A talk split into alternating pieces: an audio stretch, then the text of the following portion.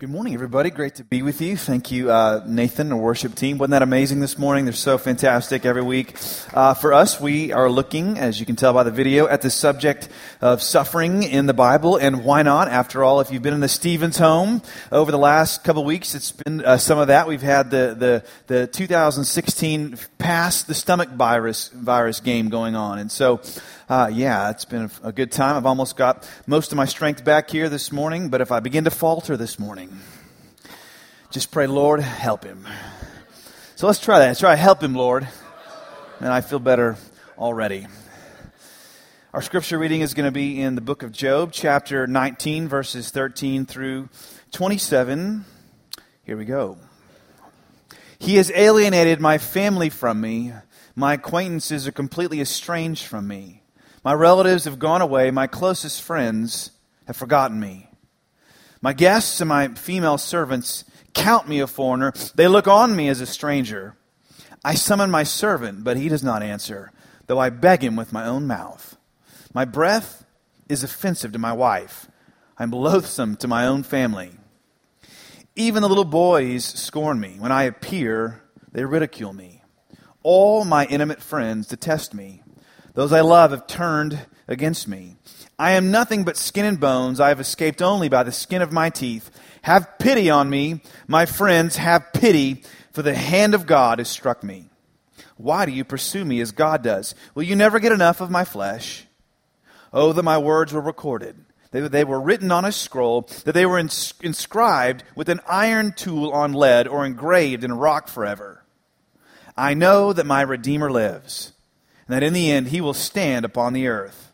And after my skin has been destroyed, yet in my flesh I will see God. I myself will see him with my own eyes, I and not another. How my heart yearns within me. All God's people said, Amen. Yeah. So why are we looking at the book of Job? Well, two reasons this morning, both equally true. The first is because the princess bride tells you to do that. As it said in the movie, life is pain, Highness. Anyone who says differently is selling something. And the second is, well, because what the movie tells you, the Bible actually shows you Genesis, uh, Exodus, uh, the, the Psalms, the Old Testament prophets, the, the New Testament books, if you're familiar with them, of, of Hebrews and, and First Peter, are all about suffering. That's a part of life. And of course, there's Jesus, right? The, the central figure of the Bible who's described as what? As a man of what? Of sorrows, yeah. And of course, in the book of Job, we've got someone who points to Christ in that way. We've got a man. We've got Job here who is, with all apologies to George Clooney, he is a man of constant sorrows. And though we saw last week, we saw Job wrestle through to a high point in the midst of his trial. This week, we're, we're seeing Job fall back and we're seeing Job hit rock bottom. We're going to see his lowest point, his, his deepest place of despair today. And yet, and yet, in the middle of this, we're going to see Job's highest moment as well. We're going to see Job's absolute and shining triumph. We're going to see how and why Job found a way to triumph and how you and I, even when we are at our lowest point, can find a way to do the same. So I want to trace Job's triumph this morning in the book that bears his name under three headings this morning. We're going to look at the darkness, at a flicker, and finally the light. Let's begin here, number one, and, and open up here in verse 13 and just see how dark, in fact, that it's gotten for our friend Job. He says in verse 13, he says, He, God, has alienated my family from me. My acquaintances are completely estranged from me okay, what's going on?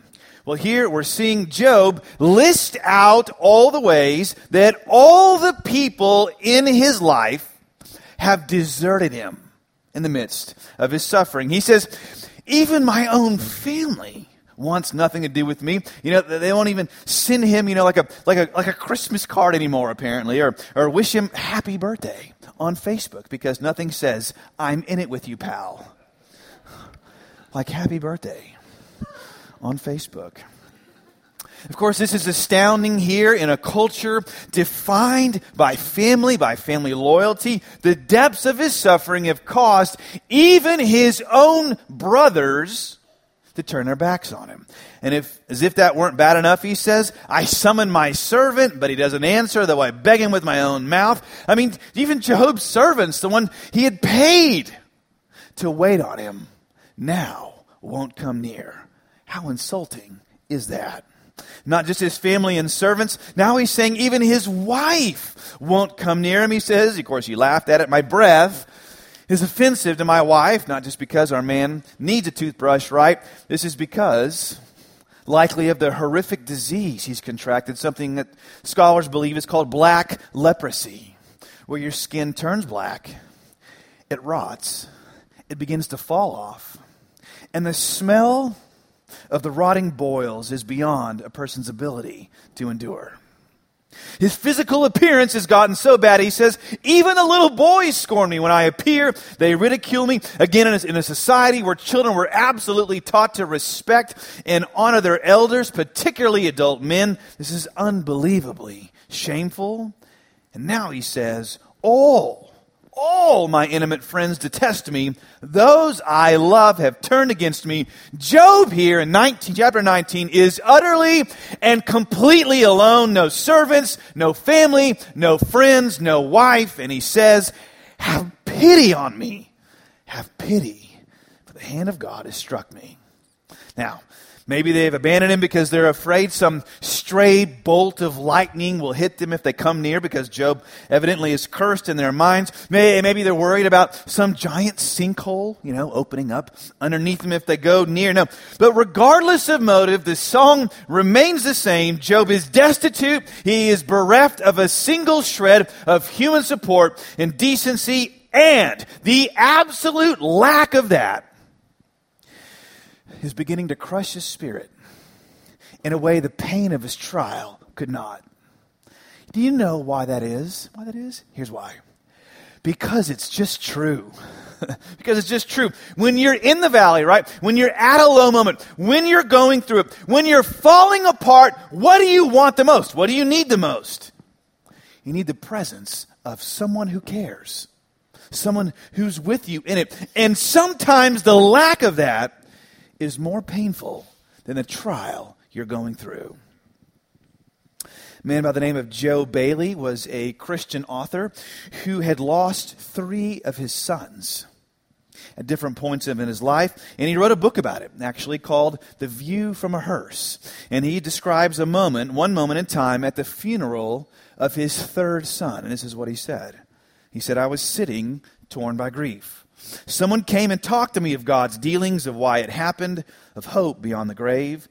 He talked constantly. He said things I knew were true. I was unmoved except to wish he'd go away. He finally did. Another came and sat beside me. He didn't talk. He didn't ask leading questions. He just sat beside me for an hour or more, listened when I said something, answered briefly, prayed simply, left. I was moved. I was comforted. I hated to see him go. Yeah. Now, why was that? Why is this? Well, it's because going through extreme pain or suffering is like trying to get over, picture this, a snowy mountain pass in the winter. What do you need? What do you need to get over the pass? Well, on one hand, you could, you know, you could use a map, right? A, a map is good. A, a map gives you information about where you should go. And, but, even if you don't have the map, but you've got the strength to make it happen, right? To endure. You don't really need the map. You can make it, right? I mean, you could know exactly where to go. You could know exactly what to do. But if your body and your soul are exhausted trying to make it over, there's no way you make it. You'll die up there in the cold. And yet, if you had no idea of where to go, right? If you had the strength and the resolve and the emotional fuel to persevere and press on, you could make it through anything. See, intellectual answers, like what we're doing today, intellectual answers when you're suffering, oh, they're good. They're good. They're like a map. They point you in the direction you should go so you don't get lost in the middle of a freezing cold time. And yet, and yet, what do you really need? Well, what, what did Joe Bayly need, right? he didn't need a, he didn't need a map. He needed a presence. A presence, right? And that's what Job is saying. He doesn't have here. He doesn't have a presence. He has no one. He's all alone and he's despairing. He's crying out here. I need to know. I've got someone that's for me in my pain, right? I need to see someone is with me in my suffering. And if I had that, he's saying I can make it. But what Job saw he needed, there was someone for him in his suffering, someone with him in his pain, though, we can see. See, what Job couldn't see, we can see. What Job only longed for today, church, we can have. And here's why. Because only Christianity says that Jesus Christ came into our world and identified with our suffering. I mean, can you, can you see that? Jesus, oh, he didn't come to give us a fantastic sermon series making sense of suffering. No, he came to earth, right? And he walked around weeping, crying, exhausted by the toil of dealing with people's strife and suffering. Why? Why was he so, so tired all the time? Was it because he was weak? No, it was because he was perfect. He was perfect. He possessed perfect emotional health and he spent it on us. In a world full of funerals, the Bible says Jesus Christ came into ours and then went to his. He didn't bring us a map, He brought us Himself. And therefore, we can have what Job only longed for. We can have the presence, not just of someone, oh, but of God Himself in our lives which, and by the way, before we move on, is partly why, this is a principle here, why we're so committed, as Carrie mentioned earlier, so committed to doing life together on purpose, intentionally, in community groups or small groups or whatever, at Mosaic, and please listen, here's why. Because most people, when they, when they come into the church, and maybe this is you, especially when they come into a community group, right? They're always asking, when they come into a church, again, it's understandable, what can this group do for me, right? You ask that. Uh, you ask, can it help me? Can it grow me? Can it support me? Whose presence can help me? And again, these are fine questions to ask because you need help. People need help. I need help. Some of you are saying amen. First thing you've said, I can say amen to all day. Help him, Lord. Right. You need the presence of other Christians in your life. If you don't have it, you're going to struggle like Job did in his moment. But what I also want to encourage you to ask today is this where can I, where can you bring your presence into the life or a group of someone who needs it? See, because community isn't just the place where you get loved and supported, right? It's a place you give love, you give support, and you need to do both to be an authentic, flourishing Christian, period. And Carrie and I have found that if we go into a group, typically we move into a relationship looking for what that group or relationship can do for us, we're frequently and typically disappointed. And if that sounds harsh to you, let me just encourage you to reconsider, restudy the doctrine of the fall and its effects on people, right? But when we go, when we move into a group or relationship saying, how can we bring our presence to bear on the pain and suffering of others? We're rarely disappointed because there's always someone's need we can meet, right? Because then all we've got to do to win is show up. Show up, right? And by the way, just going once or twice a year, that's not called showing up. It's called visiting. Therefore, if church, if we allow everything in our lives, right, our, our, our, our, work schedules, our travel schedules, our kids' sports schedules, vacation schedule, fun schedule, athletic schedule, or an omnipresent commitment to social media, to year after year come in between our ability to bring our presence into the lives of people who, who need it and whose lives we're trying to have centered on the gospel, it's no wonder we can look up, right, and feel sometimes alone when we go through it a guest appearance once in a while doesn't really equate uh, being able to turn around and ask, why isn't my church there for me? It's called an unrealistic expectation. It just is, right? Man, it's quiet in here. Praise the Lord, right? Do you realize that almost nothing in our culture is going to encourage you to prioritize your faith and faith community? Everything is competing for your dollars, for your attention, and your outrage. And your outrage, especially, because if they can get your outrage, now they've got your attention, they'll eventually get your dollars. See? But prioritizing relationships in a community group, it's just beyond countercultural, right?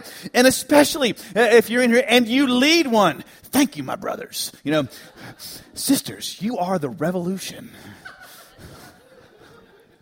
You're making space for your presence to meet the needs of others. Thank you for doing it. All of us, though, don't use your group. Be a blessing to it. Be a blessing to it. All right, enough of that. So, Job, Job's utter darkness, right? His despair here. It came because he had no one who would listen to him, no one who would walk with him in it. But that's not true for you or for me today. We have the promised presence of God and the available presence of others if we'll go to them. Number two, let's look at a flicker here. Not just a darkness, but there's a, there's a flicker here because here, uh, just after Job, after he hits rock bottom, there's actually this flicker of hope for him. It's fascinating because after all he's been through, there's like this one desert flower that keeps sprouting up through the parched floor of his soul. And, and here it is, it's verses 23 and 24. He says, Oh, that my words are recorded, that they were written on a scroll inscribed with an iron tool on lead, engraved in rock forever. So, what's this flicker? What's this flower here? Well, it's actually kind of strange, but bear with me because it, it's going to make sense. Job here, here it is. Job is asking for his day in court with God. That's what he's talking about here. And you can know this from this word that he uses, the word scroll. This is the Hebrew word for legal document. So Job is saying, I want my words, what I'm feeling, what I'm thinking, to be recorded and presented before a judge. A judge. In other words, Job here, can you see? He's doing what all sufferers eventually do and ask for. Job is asking for justice asking for justice. And this is incredible, right? I mean, after all he's been through, after everything he's lost, all his betrayals, this, this, this is a thought that keeps coming up, keeps pulling him back to God. The thought that this just isn't right, this ought not to be happening. He's asking, how can we live, right? In a world where injustice flourishes. He's saying, God, I'm asking you for my day in court. Where's justice when I suffer? Is there justice for the true sufferer? And that's Job's question. It's a question here. That's what he's asking.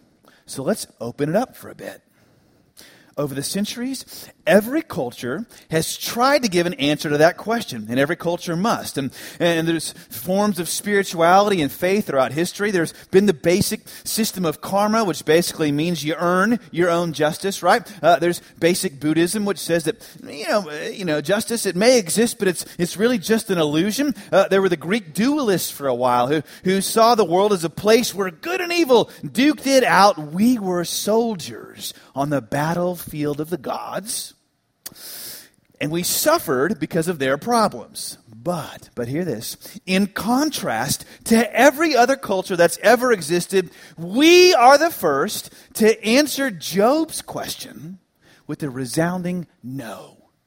No. Richard Dawkins, the Oxford biologist, in his book River Out of Eden, A Darwinian View of Life, writes this.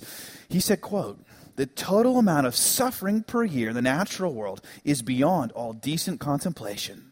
In a universe of blind physical forces and genetic replication, some people are going to get hurt. Other people are going to get lucky. And he won't find any rhyme or reason in it, nor any justice.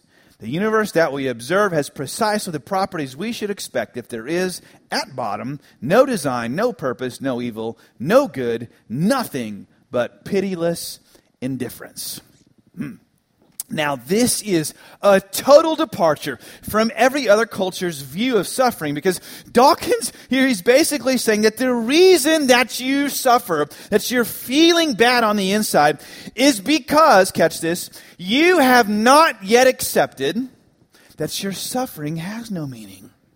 Your suffering has no purpose because the world is evolved by chance. Your suffering is by chance. Your pain's by chance. Get over it, man.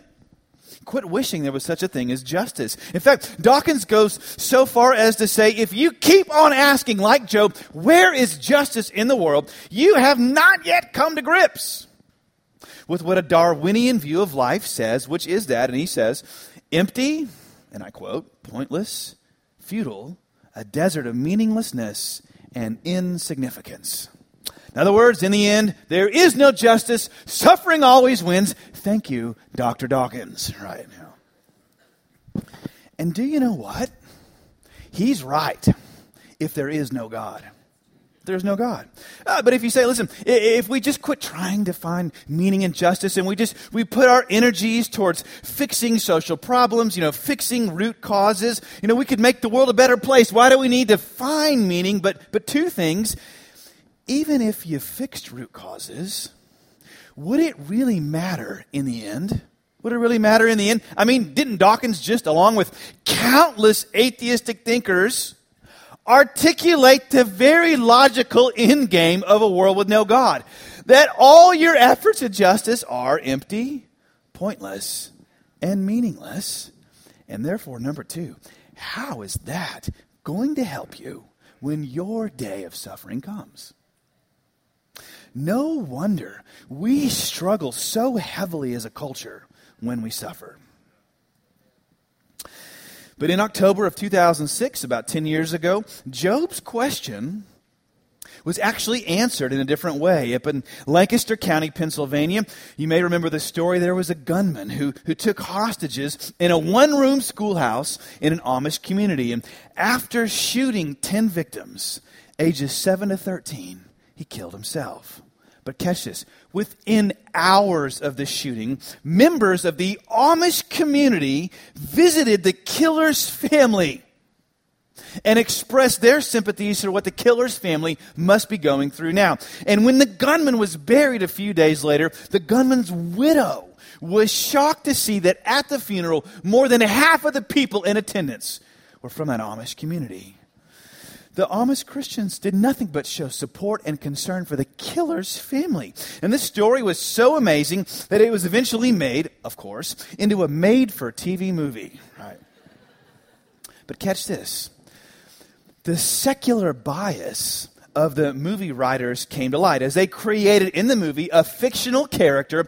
Uh, it was one of them. They created a character uh, of a mother of one of the murdered children, and this character is so shaken by the loss of her child and so unable to forgive the gunman that she almost leaves her faith in the movie, despite repeated and multiple reports from the Amish community that no such thing ever happened.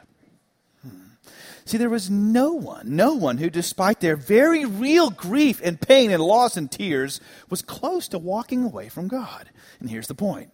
The filmmakers couldn't comprehend an attitude toward God that enabled people to forgive this deeply, love this freely, and trust God this implicitly.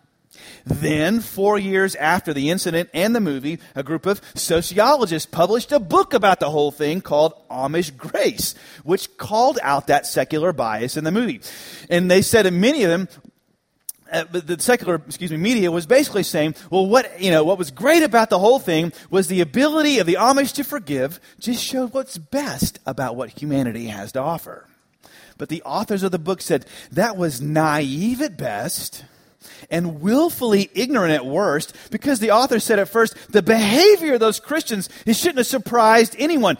After all, right, at the heart of their faith system was a man dying for their enemies. And if you are a part of a community that sings about that, talks about that, celebrates that constantly, then even forgiving the killer of your own children won't be impossible or even unlikely. And second, they said, the reason these Christians could respond this way immediately in their suffering and grief was because they knew, even if they didn't get justice now, they knew it didn't mean they never would. See, the Amish Christians, again, they were a part of a community that believed that Jesus had paid for justice on the cross, and that even beyond that, there would be a final day of judgment where every person would stand before a holy God and give an account of him to him for their life. Now, what about you? Hmm. Maybe you've thought of yourself as a Christian, right? Now you're going through it and you're questioning, like Job, like every human being does and must. Where is justice for me in the midst of what's happened to me or what's happening now? Where's the sense of it, right? I mean, we feel that. We want someone to pay for what's happened, right? Maybe we're just wanting someone to pay for our pain. And many times it hurts so bad, we think that if there was just something that could make sense of it all, we could live through it and maybe even be better for having gone through it. And if that's how you're feeling today, well, you're actually in good company. Good company. Because that's what Job is saying here. Because even though he's sinking, even though he's despairing, this question about justice, it's the right one to ask. Because it's the one that keeps flicking on in his soul. It's the one that keeps him from totally going under. It's the one that keeps him coming back to God. And it's the one, as we're going to see, the one flicker that bursts actually into a flame of courage inside him because it points him in the end to number three. Here we go to the light. The light. Job's flicker bursts into flame here. Watch this. First, he says, I want justice for my suffering. And then he says this He says, I know that my Redeemer lives. What in the world is he saying? Here's a hint. It's probably not what you think. What's this Redeemer thing, right? Where's this coming from? This word Redeemer, it's the key to the whole passage. The word here for Redeemer is actually, it's an ancient Hebrew word. It's the word Goel. The Goel, the Goel is also means, literally means kinsman redeemer. And the, the kinsman redeemer was a person in the Old Testament in a family who could, through their own legal power and resources, step in and save a person or family from impoverishment and from destitution. If his brother died, he could step in, marry his brother's wife, provide children for the family, and keep his brother's widow from becoming a victim of poverty or slavery. Uh, if a family member became uh, a victim of poverty or enslavement, the kinsman could step in and had the right to buy them back. The kinsman redeemer was the one who would care for you, take you in if you were hurt, and provide for your needs. Now, that sounds nice. Except that this word, goel, is also used throughout the Bible to describe God. God. God is described as the Goel in the Psalms. He himself will redeem Israel from all their sins. And it's used to describe God when he brings his people back from exile later. God is the Goel in the Bible. See, Job has a Goel, and yet he's saying, I need a Goel. I have a defender, and yet he's saying, I need another defender. Are you beginning to see what Job's problem is here. Because on one hand, he needs God to be his goel, right? To provide for him, to step in legally on his behalf. And yet, who is Job accusing of denying him justice? He's accusing God of denying him justice. He needs God to stand in against God. He needs God to defend him against God. He needs God to be his kinsman redeemer and at the same time to protect him from God he needs an advocate and someone to plead for his rights. How can this happen? Well, Job says, I know that my Goel lives, and that, catch this, in the end, he will stand upon the earth. I love this. Job is saying, I know here, I know my suffering and the suffering of the world is so obscene, it looks like God is nowhere to be found, and that the only way there can be justice for suffering in the world is if God Himself has the guts to come down, put skin on, and advocate for me against Himself. Whew. How can Job propose this? Well, he can propose this because you know, at a very root level, this is the only thing that will satisfy the human quest for justice. Knowing that someone will pay for every wrongdoing in the world, and that no one gets away, as my grandmother said, with nothing. And that's exactly who Jesus Christ became and what he did. He became, as one Bible writer put it, our elder brother, a part of our family, our kinsman, right? He stepped in and paid the debt we owed as slaves to sin. See, in a senseless mockery of justice, at his trial, he went through a sham of an examination, lost his life to a cruel and heartless system. On the surface, it didn't make sense, right? It was so unjust. Job asked, he, Job asked, where is my justice? If God the Goel put skin on and suffered with me, I could trust him. God's answered his question and yours on the cross of Calvary because God paid Jesus back, hear this, with every curse every curse, every wound, and for every senseless death, every tragedy, suicide, murder, every selfish thing that, by the way, you've done, though he did nothing to deserve it. That's a senseless death. That's a senseless suffering. It doesn't make sense. And that's why, church, it's called grace.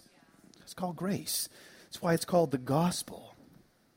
But it gets even better than this. Because not, has, not only has Job worked out, the only thing that can make sense of his suffering is the suffering of a Redeemer. Then he works out what the suffering of that Redeemer must mean for his future. He goes on to say, the work of this Goel, this Redeemer with skin on, on the earth, will be so powerful, he's going to say. It can actually bring him back from the dead. It can work backwards in a way.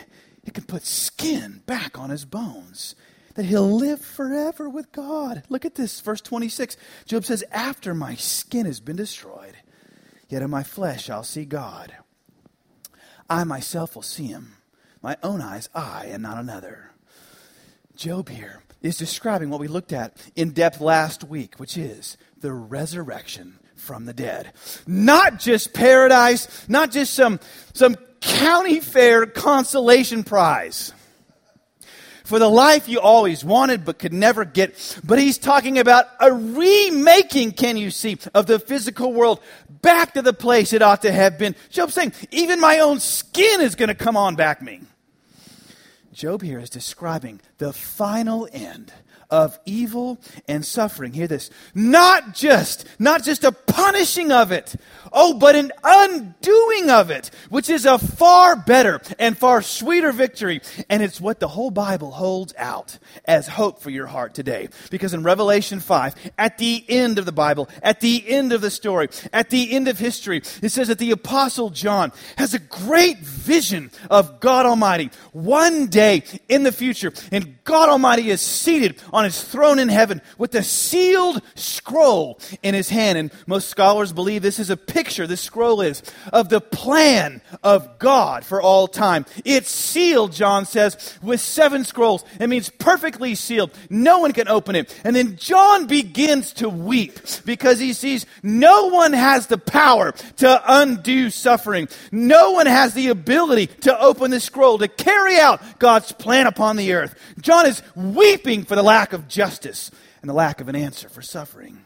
But then he hears voices calling for him not to weep. For it says, a lamb looking as if it had been slain comes out of the midst of those voices and opens seal after seal, all seven of them, and then opens the scroll. How can this lamb take the throne, open the scroll, and carry out God's plan for all time? Oh, the voices in heaven begin to sing this to the lamb. It says, You are worthy to take the scroll and to open its seals because you were slain, and with your blood you purchased for God persons from every tribe and tongue and language and people and nation. You have made them to be a kingdom and priests to serve our God and they will reign where?